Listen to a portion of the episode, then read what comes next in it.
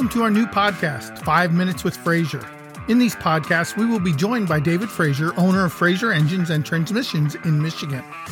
We'll be discussing industry topics, engine related issues, service in the engine and transmission industry, and how Fraser is making a positive impact for consumers nationwide. Thanks for joining us today. And today we are speaking with David from the uh, manufacturing plant. He's going to be speaking on the 543 valve reman updates and what we're doing to improve those engines. David, thanks for joining me. Uh, glad to be here. Glad to be here. Just kind of want to go through today, I think, some of the uh, quick engine remanufacturing uh, tidbits and some quality checks that we make throughout the process. And uh, really just wanted to go through what we do here at the plant. Uh, you know, basically a remanufactured engine is, is, is separated into five main areas. We have the, the engine block, the cylinder heads, the crankshaft, the uh, camshaft, and the connecting rods. And really just want to go through what it is that we do to each one of those. And, uh, you know, starting out with the, you know, with the uh, core engine block that we get in, the first thing that we do is bring the engine in, we magnaflux it, we check for cracks, any visible damage to the block, we check all the threaded holes, uh, make sure that all that is good. Assuming that everything is good and it meets specification to move forward, we then have machining centers that go through and precisely machine the cylinder block. Every one of our blocks, 100%, is uh, bored, it's decked, it's chamfered, and then each cylinder is honed with the specified crosshatch pattern that's required. And, uh, you know, once the cylinder block goes through the machine department and is QC'd and quality inspected, we then gauge every cylinder bore to make sure that the diameter and the roundness of the final honing operation meet spec. And assuming that all is good there and it passes quality audit, we then move forward to, uh, you know, to remanufacturing and the actual installation of the pistons, the rings, and bearings. And I know you had some questions on that earlier and wanted to clarify some of that. Uh, we utilize 100% new pistons, rings, and bearings on every engine that we mm-hmm. build. Okay.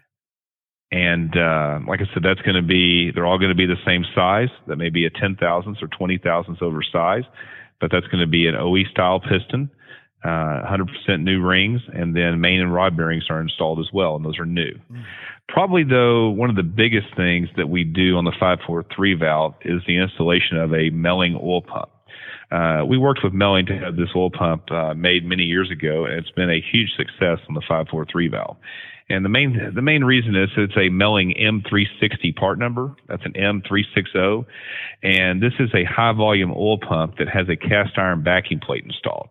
And we have determined with this oil pump we can increase flow to the top of the engine by around 20% over the stock Ford oil pump. Hmm. And you know the, the, the the primary failure point of a 543 valve is the the cam phasers and the cam journals. And as the original vehicle tends to get you know tends to get up there in mileage and years, uh, the cam journals wear and the phasers exhibit wear. And from that point, the vehicle is not able to achieve enough oil pressure uh, to the top of the engine. But utilizing this M360 oil pump, uh, this, like I said, this pushes around 20% more oil to the top of the motor. And I kind of touched on cylinder heads a little bit, but to get more in depth on the cylinder head reman operation, um, obviously every head that we bring in here, we resurface it 100%. We inspect it for any visible damage to the cracks or threaded holes, and uh, we immediately scrap those. You're not going to see us doing weld repairs on the combustion chamber or anything like that. Um, the the actual intake and exhaust valve seats are 100% machine. They're machined with the correct three angle valve job, and then we install 100% new intake and exhaust valves. Uh, we also air gauge with proprietary equipment here. We air gauge and check the uh, existing diameter of the valve guide ID, and we replace that or repair as necessary. But the uh, the the the number one thing that people always have questions on the 543 valve is how do we fix or repair the previous cam bore issues because the failure point of the 543 valve is excessive wear to the cam journals. And we, we came up with a process here to, to bore the cylinder head and install a cam bearing in each journal of the head. And what that does is very similar to a, a bearing that you would have for a rod bearing or a main bearing. It's an actual bearing that we that we install in the cylinder head that the camshaft will ride on. The previous, uh, you know, the previous way, the the engine sim- the camshaft simply was married to the cylinder head and it did not have a bearing in the middle. Well, now we go out and we bore the cylinder head out and we install this cam bearing. So now the camshaft is actually it's actually turning on a cam bearing. So it's going to, you know, the, the, the wear mechanisms and things like that is much much less than it was on the original engine. And then we just simply build the uh, build the build the cylinder head out. Like I said, we install 100% new intake exhaust valves, use, utilize new seals and lifters. Then any thread in plug or any fitting in the head is replaced with new pieces to protect against possible coolant leaks. Uh, after that, the complete head is assembled. Uh, we run a vacuum decay test, which is basically checking to make sure that each intake and exhaust valve holds a vacuum. And from that point, we've got a complete head. And then we just finish out the engine. Um, we do a complete uh, sim test on the engine. We'll cold motor it and check it. Uh, we'll check for the proper cylinder compression on each cylinder. We'll check for proper oil flow, and then we check for oil pressure. And while we're doing that, we're also monitoring the engine as it's running for any unusual noises inside the assembly. So if we, if we hear any type of interference noises, uh, any type of knocking, any issues like that, that would be you know, obviously pushed back to quality control.